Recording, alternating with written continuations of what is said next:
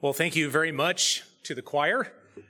Appreciate the song. It's one of my favorites. I absolutely love the stuff that Mr. Commodris puts together, but I always enjoyed performing that one. Most songs that you sing, they don't always have such a fun bass part. That one's got a really fun bass part. That is a really fun bass part. It's just a lot of movement, a lot of, uh, it's really good. Fun, fun song. Well, very much appreciate it to the choir. Once again, welcome everyone. It is good to have all of you here with us. It's good to have the opportunity to be together on God's Sabbath, to have the chance to be able to come together in fellowship and in worship of Him. As I mentioned earlier, I brought you greetings from the Cincinnati Brethren as well. Uh, it was such a wonderful opportunity to be able to go back and to spend a little bit of time seeing the work of God in progress. My office, when I'm there, they have a little office for the visiting faculty, and, and it's just down the way from Tanya's desk. Tanya's the receptionist now. And so all day long, while you're in the office grading papers and, you know, getting up to shenanigans in the office with other people, um, you can listen to the phone calls coming in. You can hear all the questions that Tanya is answering. They used to do a thing at ABC called Stump the Receptionist.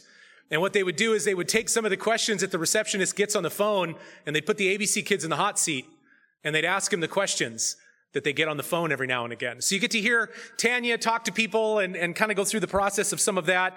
Uh, you get to hear the literature requests.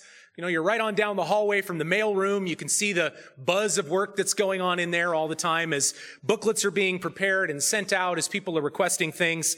Quite frankly, brethren, it's really encouraging. It's really encouraging to see the, uh, the work of God being done, and it gets you very excited and fired up about what it is that God is doing at this time in history. Well, we wrapped the second semester of general epistles at ABC on Friday morning, February 9th, just a little over a week ago, uh, with the epistle of 3rd John. Okay, I'm not going to make you turn there today. We're not going to be in 3rd John today. But I wanted to bring to you a couple of things, just as we build in the direction of where we're going today, that involve some of the things that were being written by these authors of the general epistles in the end of the first century. In the epistle of 3rd John, John was dealing with a man by the name of Diotrephes, a man who was overseeing the congregation that he was writing to, ultimately, the, or the, the, the congregation where the gentleman he was writing to uh, resided. And in that case, he was contrasting the attitude and the behavior of this man, Diotrephes, with a man named Demetrius, an itinerant teacher who was going around, and ultimately the same attitude and personality and behavior of the author or the recipient of the letter, a man by the name of Gaius. And as we talked with the kids about this particular epistle, and as we talked about any of the general epistles, one of the things that we discussed was how each of these general epistles was written at a specific point in time to a specific group of people, or at least in the case of 3rd John, a specific person, and they were written for very specific reasons that the author addresses in his writing. Now, John wrote his epistles in the 90s AD. Okay, John wrote in the 90s AD, and by that point in time, the church was 60 years out from the death of Christ. So they were 60 years out from the death of Christ. Three to four generations had passed. Generation was a little shorter in those days based on the marriage age, but three to four generations had passed. You look around this room today, we have individuals at this point in this room that are third and fourth generation Christians. Might even have a couple of fifth. Do we have any fifth in here? A Couple? Maybe? I don't see any hands. If they were hands, they'd be little hands at this point. But ultimately, by this point in time in history, as John is writing, you might have some of that first generation still alive. I mean, John was. But by and large, many of those in that first generation were probably gone. Based on the median age at that point in time, based on life expectancies, they were probably gone. But you've got at that point second and third and fourth generation Christians that were there. So these first generation individuals were going to be rare. People like John. People like John who had learned from Jesus Christ directly, who had spoken to him, who had handled him, they were rare. Put it into a little more direct perspective for us today, just to give us an idea. 60 years ago, ladies and gentlemen, was 1964. 64. 1964, 60 years ago. A number of those who were baptized in the early 60s, they're in their 80s, their 90s today. Many in that first couple of generations of the church have fallen asleep. And with their deaths, we lose practical wisdom. We lose tribal knowledge, so to speak, of the application of the way of God. And so, as often happens as time marches on, well, we experience the same challenges that the early church faced. While many endure faithfully, many endure faithfully, false teachings do find their way into the faith. The church bleeds, wow. The church bleeds brethren little by little by little as time goes on over this doctrine or that doctrine. Sometimes people begin to kind of question whether or not things are going to happen the way that they thought they were going to happen. Perhaps wondering about the return of Jesus Christ. It's not happening in that anticipated timeline. And so, as a result, begin to let the foot off the gas pedal a little bit. Begin to lose some of that momentum. Apathy can set in. And for some, even the best of intentions can't overcome that loss of momentum that comes from lethargy. And as these things take place, on the whole, as these things begin to take place, it can become very easy to lose sight of the fundamental building blocks of the gospel message. So, what we see in John's writings, he addresses the fundamentals. He addresses the importance of the love which brethren need to have for one another. They need to have that love for God, they need to have that love for one another. He addresses the character of God, who and what God is. He addresses the importance of putting on that character. He also addresses the false teachings of Gnosticism that were coming in at that point in time in the church and their impact as individuals were denying Jesus Christ as a result of those Gnostic teachings. So, John in the 90s AD, 60 years out from the death of Christ, is dealing with these issues. 30 years before John wrote his epistle, uh, his epistles, I should say, Peter and James addressed a different set of circumstances but a similar challenge to what John was facing in the 90s AD. Peter and James, writing in the 60s, were only 30 years out from the death of Jesus Christ. And at this point in time, as you look through Peter and James's writings, as you even read some of the epistles of the apostle Paul, what you begin to see is that that fire that was in the church initially in Acts 2, what we see in the latter chapters of Acts 2, this fire that was in the church had begun to wane. People had begun to settle into the routine of their faith. Generations passed. There were similar challenges with false doctrine. There were similar issues interpersonally with personalities and difficulties, conflicts that caused rifts and schisms. And we can see that as we read through the epistles of James and Peter, ultimately of Paul. But in the 60s AD, there was another threat that began to arise that would shake the brethren to their core. Nero ascended the throne in 54 AD after an incredibly suspicious death of Claudius. Christianity, which no longer taught a physical circumcision, a number of the Pharisaical laws that had defined Jewish practice had begun to be relaxed and had been kind of distanced. The faith itself distanced itself from Jewish teachings and became its own faith, became its own thing. And with that distinction came external persecution. After the great fire of Rome, Nero needed a scapegoat, and this new sect of Christians proved the perfect target. They were already viewed with suspicion, they were already viewed with distaste by Romans and Jews alike, and with the right accusation, the right situation, and the right opportunity, Nero's goals could be achieved.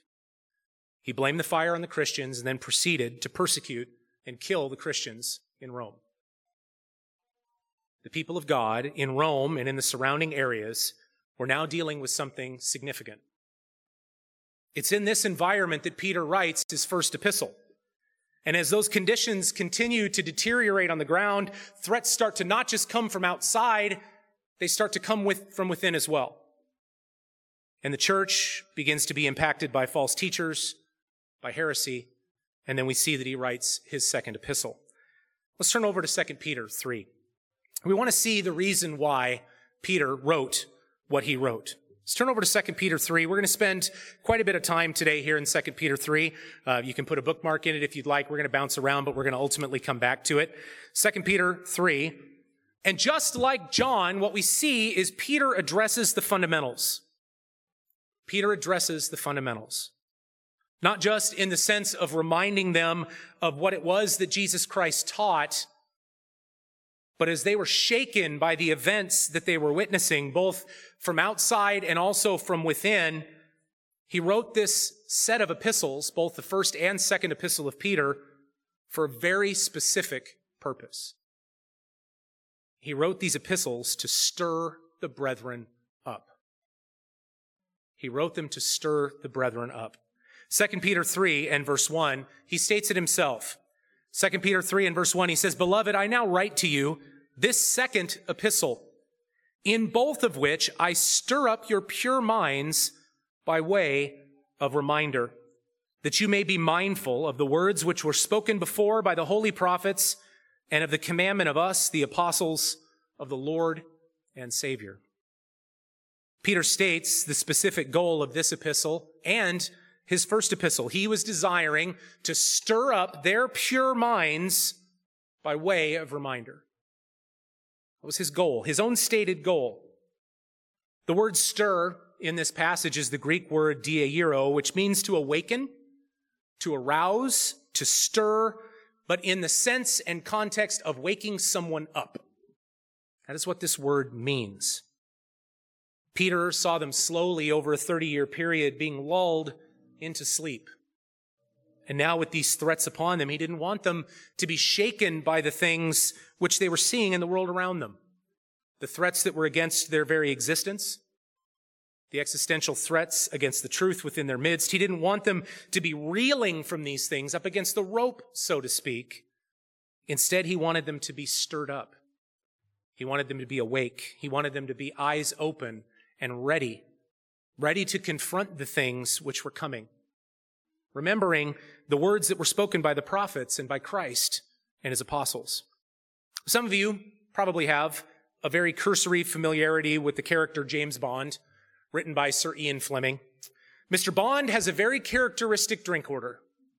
It's a dry martini, and then how does he order it?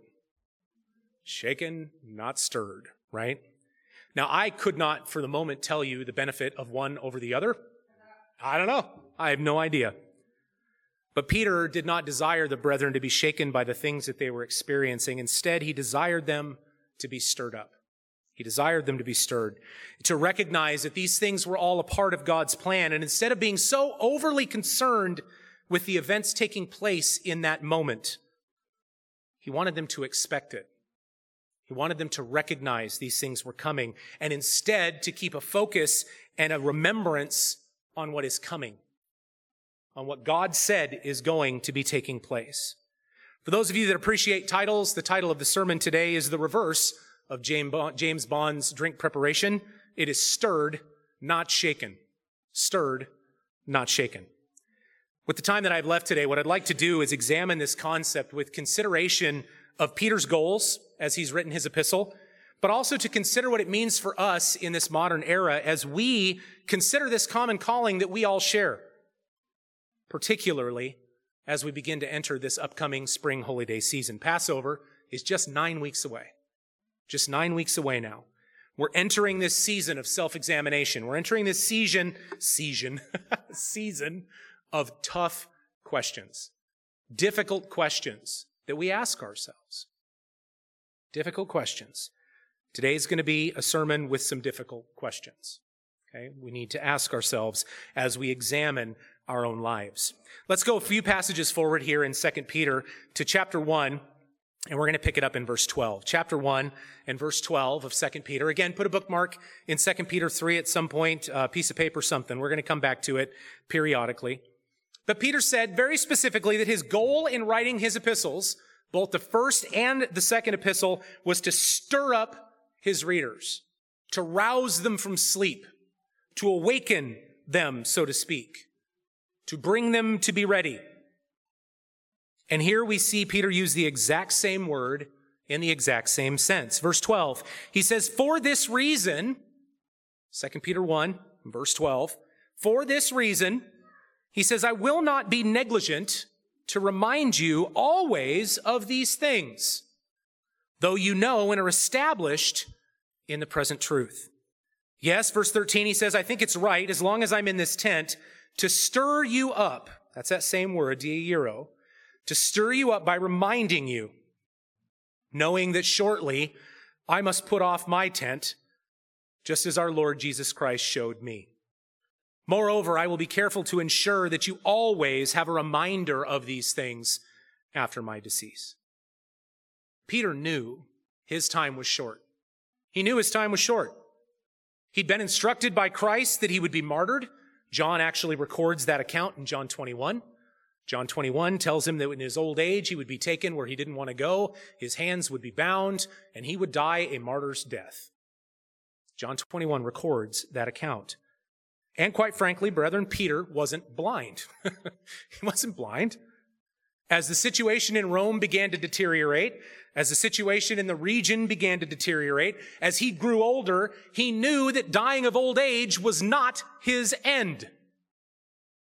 And so, of course, it's got to be coming soon. It's got to be coming soon. The end was drawing near. And he says, while I am here in this tent, he felt it was right while he was physically present, while he was in this physical body, to remind them of these things.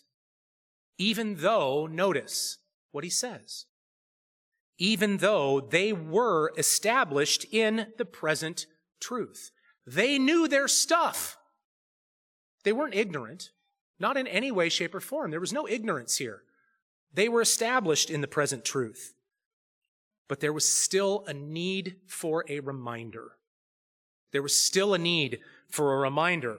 Why is that? Well, because we as humans, we are forgetful. We're forgetful. I'm forgetful. I don't know if you want to admit it or not, but I am. I'm forgetful. We just are. If we don't do something for a while, we forget how to do it. I was joking with the guys yesterday as I was packing the drum kit up for tonight. I told them, I said, it's been so long since I've taken this thing apart, I don't remember how to do it. I'm like pulling all the pieces off of it, trying to figure it out. It's been long enough I didn't have the system down anymore. I had to knock the rust off, so to speak.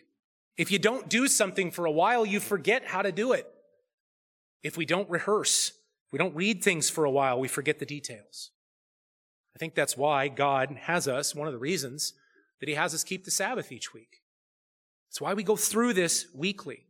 It's why we go through the holy days annually is to make sure that we remember what it is that he has called us to and that we remember and do not lose track of the details. That we don't lose track of the reasons and the importance of the days. Barclay writes in his daily study Bible series, Letters of James and Peter on page 336, he says, there is something of significance here. It may well be that often we're too desirous of novelty. We're too eager to see new things when what is really needed is a repetition of the eternal truths which men so quickly forget and whose significance they so often refuse to see. He says there are certain foods of which a man does not get tired. He's clearly not speaking of squash. But there are certain foods of which a man does not get tired, necessary, it says, for his daily sustenance. They are set before him each day.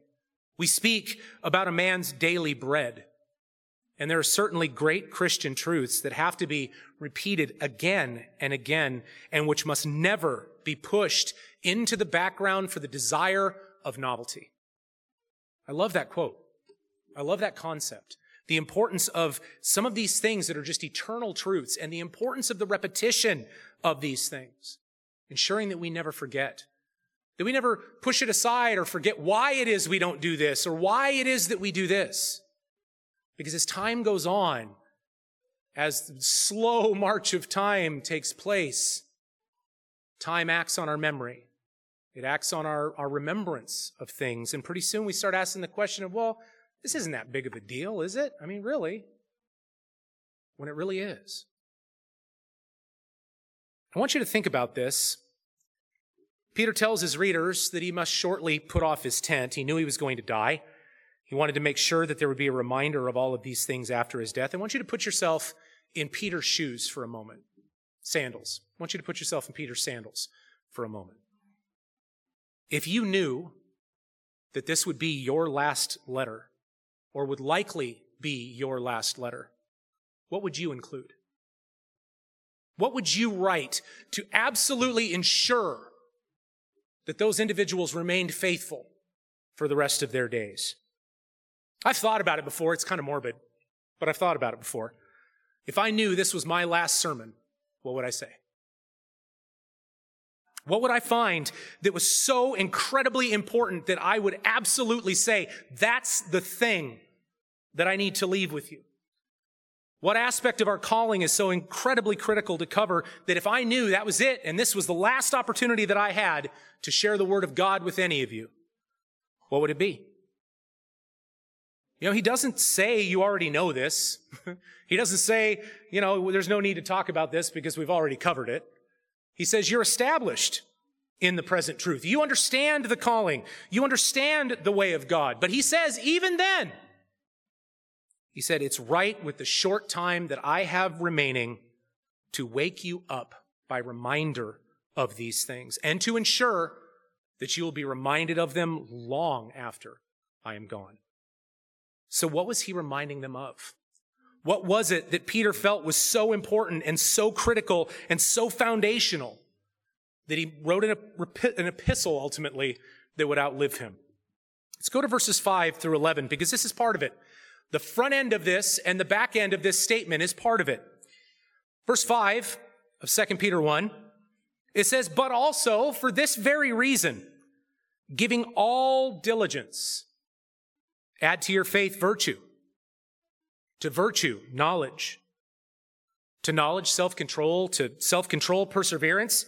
To perseverance, godliness. To godliness, brotherly kindness. And to brotherly kindness, love. Verse 80 goes on, For if these things are yours and abound, you will neither be barren nor unfruitful in the knowledge of our Lord Jesus Christ. For he who lacks these things, it says, is short sighted, is myopic, even to blindness, and has forgotten that he was cleansed from his old sins.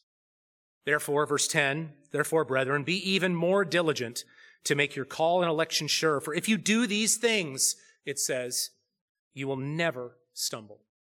It says, for an entrance will be supplied to you abundantly into the everlasting kingdom of our Lord and our Savior, Jesus Christ. So Peter writes, with all diligence, with all diligence, add to your faith virtue knowledge, self control, perseverance, godliness, brotherly kindness, and love. The word diligence here is spoude. It's an eagerness. It's a zealousness. Peter is essentially saying with every effort, grow in these things. With every fiber of your being, grow in these things. Add this to this, add this to this, sort of working your way up this staircase, so to speak. Or if you want to picture it like a ladder, that's fine too. Rung by rung by rung, as he works his way to this pinnacle, so to speak, this truest and this purest expression of the very character of God, which John would go on to describe 30 years later. God's agape, his love ultimately for his creation and ultimately the love that we have for one another. He says, if these things abound, they won't be barren, they won't be unfruitful. But then in verse 10, what he says is, be even more zealous. He says, be even more zealous, be even more eager, be even more diligent. Be even more diligent to make your calling and your election sure. He says, these things will not cause us to stumble. He says, no, instead, an entrance abundantly will be supplied into the kingdom. And it's because of that coming kingdom, it's because of the importance of growing in godly character that Peter is going to remind them of those things. That he's going to bring those to bear, that he's going to arouse them from sleep. He goes on to write in verse 16 that this stands in contrast to the cunningly devised fables that were luring brethren away into false teachings at this point in time in history. Unfortunately, this was happening quite a bit in the 60s AD and in the years between Peter and James uh, and Paul ultimately and John. But he said his testimony, Peter said his testimony is an eyewitness of the power of God. An eyewitness of the power of God and what would come, a vision that he and James and John shared on a mountainside 30 years earlier. That it would be a vision of what the coming of the Lord would be like. You know, when it comes to being stirred up at least in the sense that Peter's using it, awakening someone, there's some challenges. Quick show of hands. How many of you have a challenge when that alarm goes off in the morning? Yeah? Come on, be honest. Okay. it comes with its own set of challenges. It does. Since we've gotten back from South Africa, I've shifted my schedule to awakening at 4.30 in the morning. So I'm up at 4.30 every morning, and that comes with its own set of challenges, which is basically involuntarily closing my eyes at about 8.45 every night, wherever I happen to be standing, sitting, laying, etc. Um, I've turned into kind of sleepy bear mode at that point in time, and I've kind of jokingly told people that invite us over, here's the deal, I turn into a pumpkin at nine. So I need to go home because wherever I'm at by nine o'clock, I'm going to fall asleep. There's no way around it. Um, if I don't get to bed at a reasonable hour, if I don't get seven and a half hours of sleep, something's got to keep this beautiful. But if I don't get seven and a half hours of my beauty sleep, um, the schedule's just not sustainable. It just isn't. Um, if I start getting behind on the sleep, I won't be able to keep going and I won't be able to get up. But brethren, each morning when that alarm goes off, I have a choice. I have a choice. Every morning when that alarm goes off, I can turn my feet out of the bed. I can put them on the floor. I can thank God for another day of drawing breath. I can get dressed and I can go to the gym. Or I can reach over onto my phone and hit that little button at the bottom that turns that alarm off and lets me sleep for a little while longer.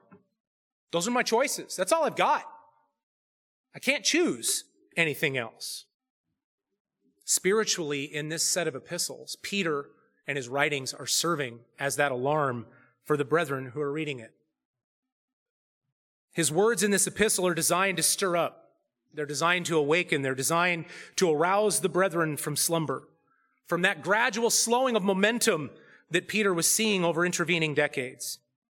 Despite knowing what they know, despite being established in the present truth, Peter desired to arouse them from sleep and to stir them up through these reminders.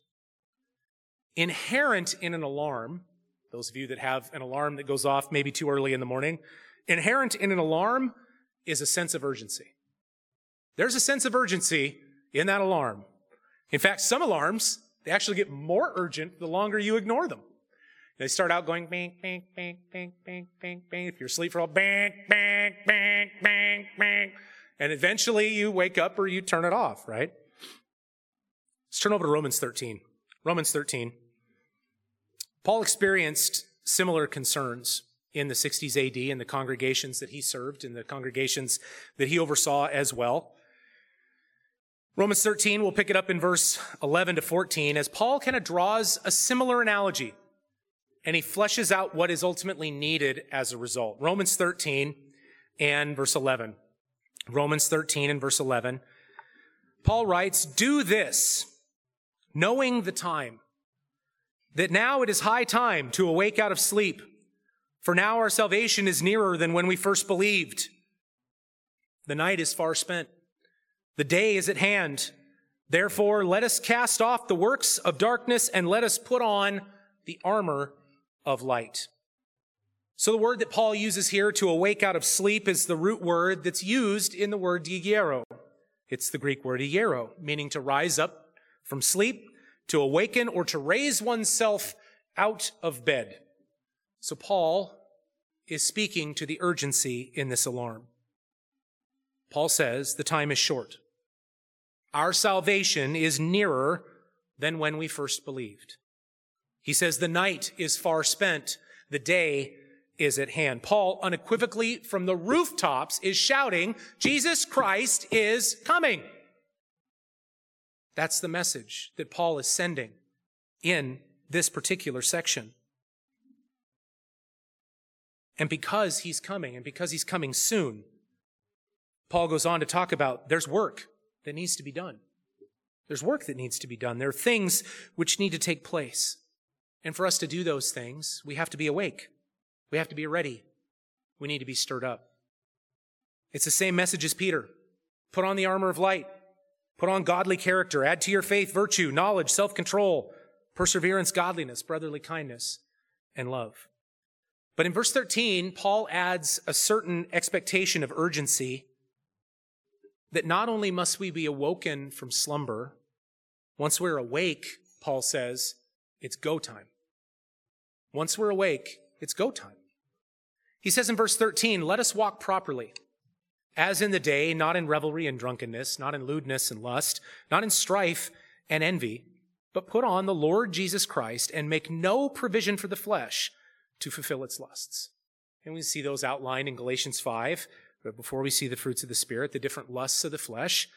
And we, they're not always the way that we consider the word lust to be today. They are the desires of our humanity. They're not always just sexually, you know, charged things like lust that we consider today. Anger is in that list. Wrath is in that list. Contentions are in that list. And so considering making no provision for the flesh to fulfill its lust, Paul says we need to walk properly. And what that word means is we need to walk decently. We need to walk with grace. We need to walk with decorum. The Greek word is euschemonos, not in revelry, not in carousing, not in drunkenness, lewdness, lust, strife, or envy. He says instead putting on the Lord Jesus Christ and not making provision for the flesh. Peter wrote that in these last days, in this time in which he pleads for a sense of urgency. He says scoffers would come walking according to their own lusts. Or Peter, I'm sorry, wrote that, not Paul. Peter wrote that, walking according to their own lusts, their own desires, scoffing at God, mocking, asking questions like, well, where's the promise of his coming? Oh, your God's going to return, is he? Oh, he is? Well, where is he? Where's he at? He hasn't returned yet. Last days, huh? Yeah, I bet. Peter said these individuals were going to be around. Sound anything like the world around us today? Yeah. Does it sound like some who have departed in the past? Sadly, yeah, it does. Yes, it does. In their minds, God wasn't coming back, at least not imminently, and they'd lost their sense of urgency. The concept theologically is referred to as something called delay of parousia. It's the Greek term for the second coming of Jesus Christ. In fact, one of the arguments that people make against 2 Peter being authentic is the fact that it mentions this in this book. According to them, this is not a problem until the second and third centuries. Nobody was questioning the return of Jesus Christ until the second and third centuries. Rather, nearly every generation in the church has believed that Jesus Christ would return in their lifetime nearly every generation in the church. Because we look at events, we look at what's going on outside, and we see how bad it's gotten, and we go, you know what? It couldn't possibly get any worse. And then the world surprises us by getting worse. And then 10, 15, 20 years down the road, we go, well, now it couldn't possibly get any worse. Here we are. And then it continues right? So we see these sorts of things. They see that disintegration. They assume that it can't go on any longer. We're getting older. It must be getting close. Paul said in Romans 13 that we just examined, Paul wrote, time is short. The return of Jesus Christ is near. That was written 1500 years ago. Plus. Peter speaks to this as well, talking about the time in which he lived to be the last days. And so Peter actually addresses this delay of parousia in 2 Peter 3. Let's go ahead and turn back over there. If you're not already there, 2 Peter 3, he addresses this concept. In fact, it's one of the places in scripture in which it's addressed the most clearly is in 2 Peter 3, this idea of the delay of parousia. So Peter speaks to this considering again the time in which Peter lived to be the last days. As this accusation is leveled, he addresses it Beginning in 2 Peter 3 and verse 3, picking up where we left off earlier, Peter writes, Knowing this first, that scoffers will come in the last days, walking according to their own lusts, and saying, Where is the promise of his coming? For since the fathers fell asleep, all things continue as they were from the beginning of creation.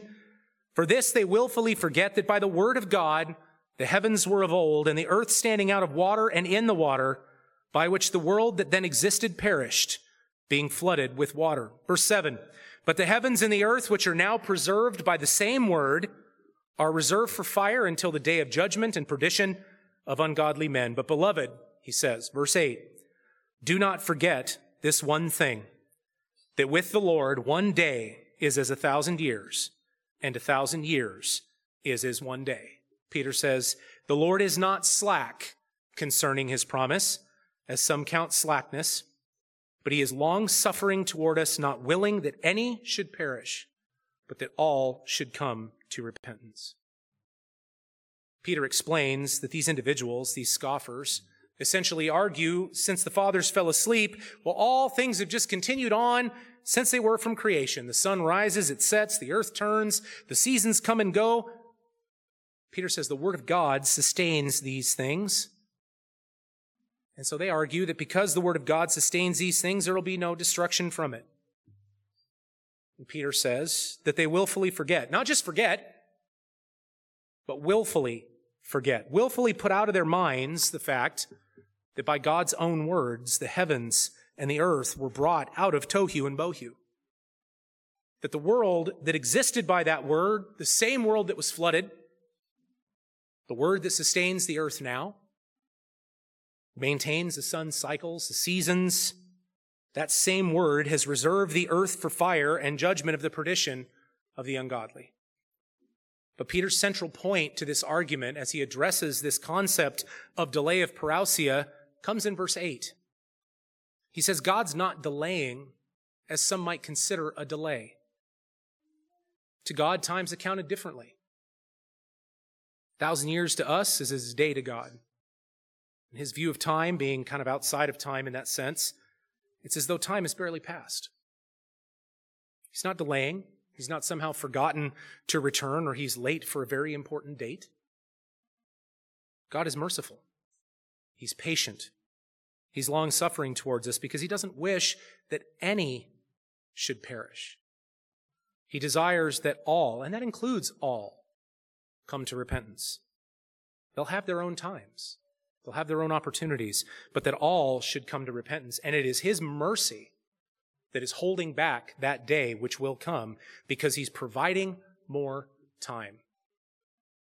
He's providing more time for what? He's providing more time for the work that needs to be done to be done. For repentance to take place in His people, in the world, those who God calls, for the gospel to be preached. Ultimately, the work that God has called us to do to be done. Verse 10, he goes on, he says, The day of the Lord will come as a thief in the night, in which the heavens will pass away with a great noise. The elements will melt with fervent heat. Both the earth and the works that are in it will be burned up. Therefore, since all these things will be dissolved, what manner of persons ought you to be in holy conduct and godliness?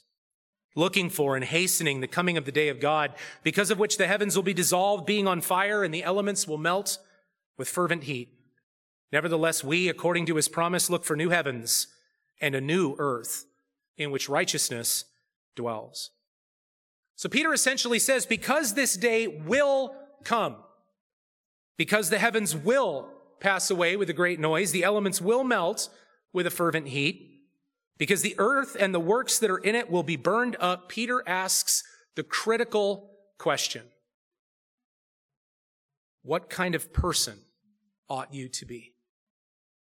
Because all of these things are absolute, matter of fact, going to take place. And so, therefore, what kind of person ought you to be?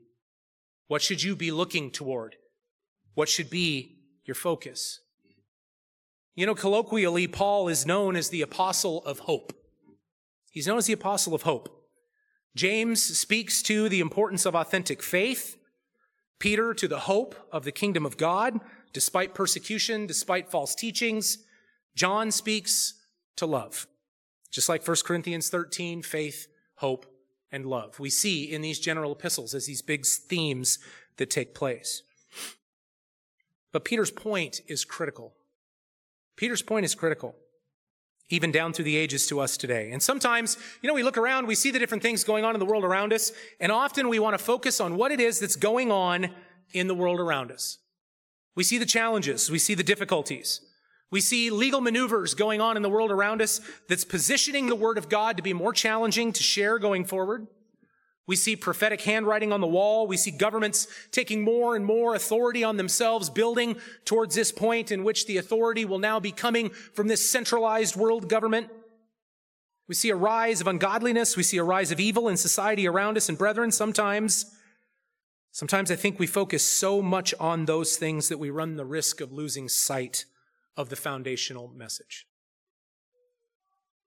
I want to be clear. We are called to cry aloud. We are called to cry aloud and spare not. We are to let the people of God know their sins. We are to ensure we cry out as a watchman to this world. But if the focus is entirely on that message, if the focus is on how bad everything is getting, if the focus is on how, you know, horrible the world has become and is becoming, if we're not providing an equally powerful, if not honestly more powerful message of the hope that is coming, then we're doing those to whom we are crying aloud a disservice. We're doing those who we are crying aloud to a disservice. If we are crying out to the sins about the sins of this world and not again making a powerful effort or an even more powerful effort to then overcome our own, and if we're not growing in those foundational building blocks of the gospel message of Jesus Christ, then we're doing to those whom we're crying aloud a disservice as well. Peter's point is all of it. Everything, everything that is wrong with this world today is going to burn. That is Peter's point. Everything in this world today, everything physical, is going to melt with fervent heat. And at the end of the day, when all of that is slag, what is ultimately going to matter? That's Peter's point. That's what he's bringing to bear in this question. And Peter's conclusion is that what is really going to matter is the manner of person that we have become in holy conduct and in godliness. And brethren, that process right there, that is a byproduct of hope. That's a byproduct of hope. It's a byproduct of an anticipation and an expectation of something better coming. Hope is defined as an expectation. Interestingly, the Greek word elpis, which is what Peter uses when he describes this idea of hope, can actually be used to describe an expectation of fear too, or an expectation of evil. But it's used here to talk about an expectation of good, because it's the expectation and the anticipation that defines the word. Whatever that person happens to be expecting or looking to, it's that anticipation that defines it. In the Christian sense, when we consider the concept of hope as eager anticipation or anticipation of something frequently, when we address it, when we consider it, we're speaking to the anticipation and the expectation of the joy of salvation. Turn over to Titus 3 and verse 4. Titus 3 and verse 4. Titus 3 and verse 4, we'll see the apostle Paul right here to Titus about this hope. About this hope. Titus 3 and verse 4 begins with, But when the kindness and the love of God our Savior toward man appeared, not by works of righteousness which we have done, but according to his mercy, he saved us through the washing of regeneration and renewing of the Holy Spirit, whom he poured out on us abundantly through Jesus Christ our Savior, that having been justified by his grace, we should become heirs according to the hope of eternal life. You know, when Peter speaks in 1 Peter 3, verses 15 to 16, to the hope which lies within us, he's referring to this hope. The hope that Peter is speaking to, hope that he's referring to, is an anticipation and an expectation of eternal life. It is not a hope or an anticipation of a specific doctrine or maybe even a body of doctrines. He's referring to the hope of eternal life. And the defense or the apologia, which we provide to those who ask us a reason for the hope that's in us with meekness and fear, is a reasoned response as to why we can view all of these horrendous things taking place in the world around us and not let them get the better of us.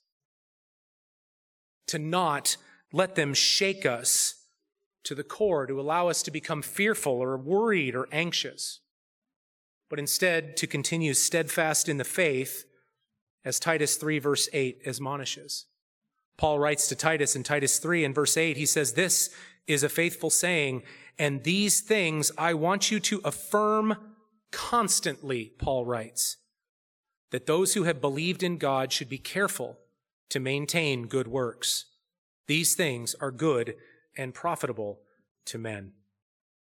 Why is that important?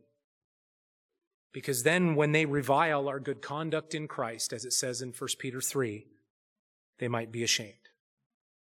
Because they see that there is nothing that they can revile us about. He goes on in verse 14 of 2 Peter 3. If you turn back to 2 Peter 3 and verse 14,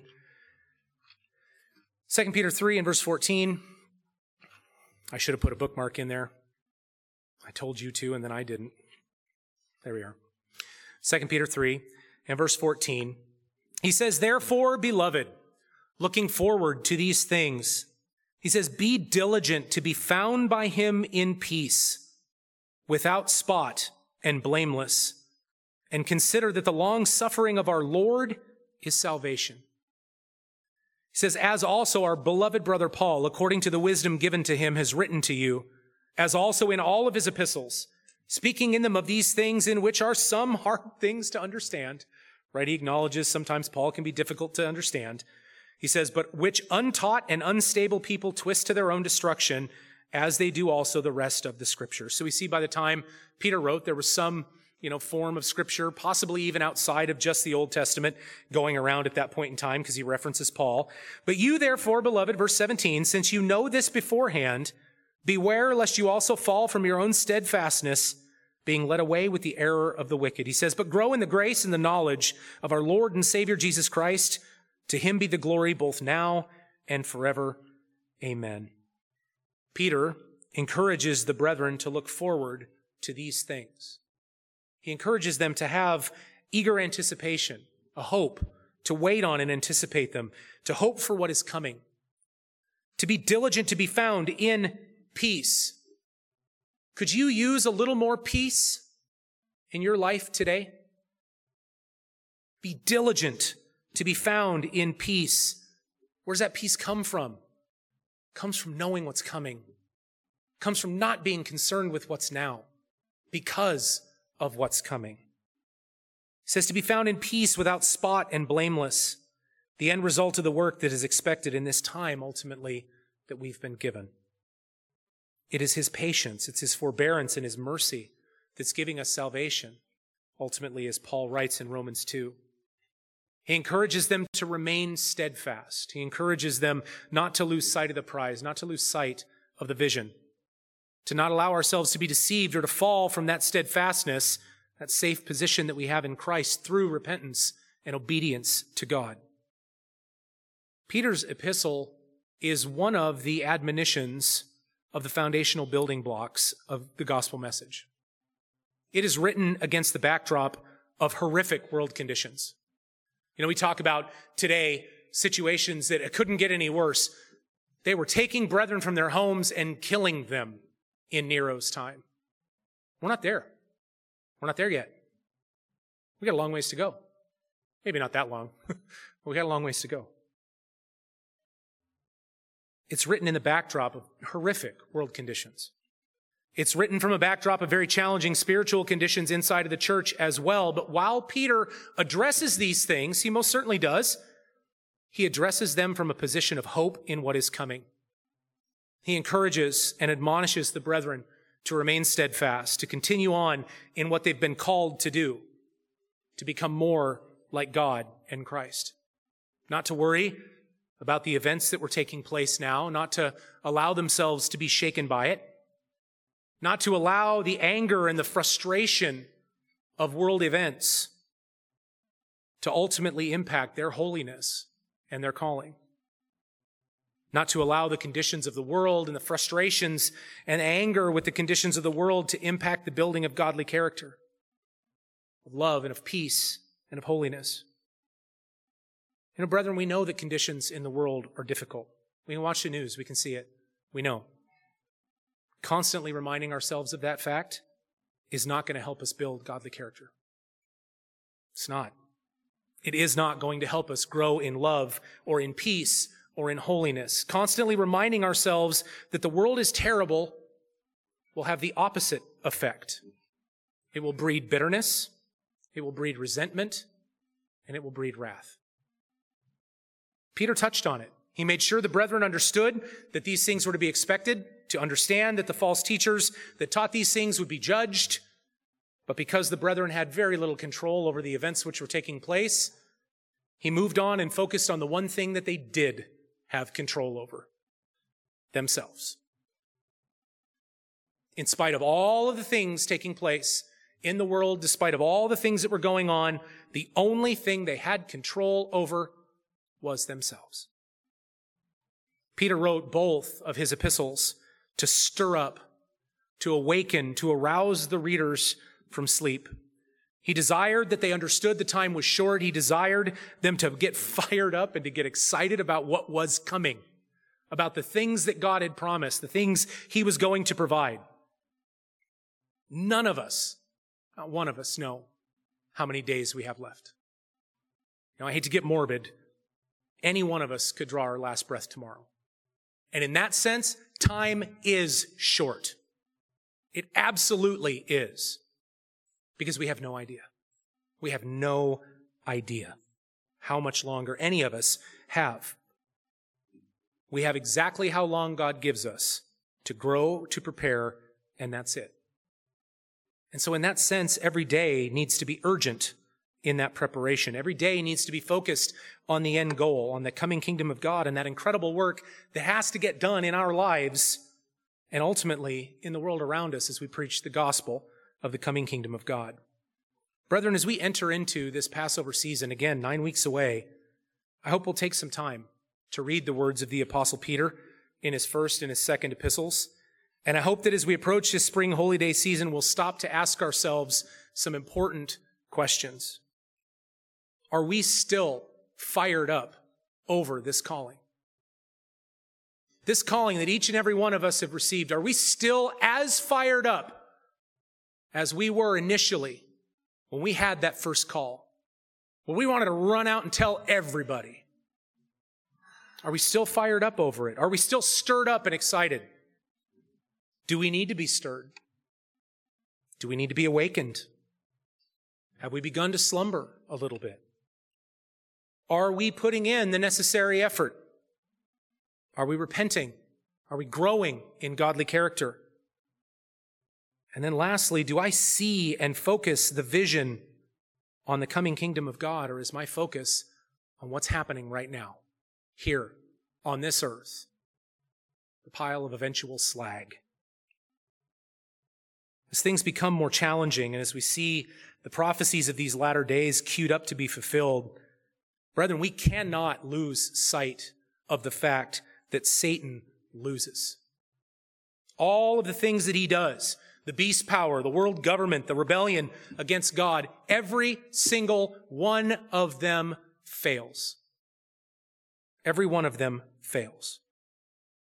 We can't let them shake us. We can't let them rattle us because God wins. God wins. The kingdom of God will come. Jesus Christ will reign. God will dwell with his people. Don't lose sight of the climax of the story. Don't get lost in the plot. This isn't it. This world right now isn't it. Brethren, be stirred to action. Be doers. Take the light of God to this world. Tell them who's coming. Give them the hope that they so desperately need because as we recognize, the absolute best is still yet to come.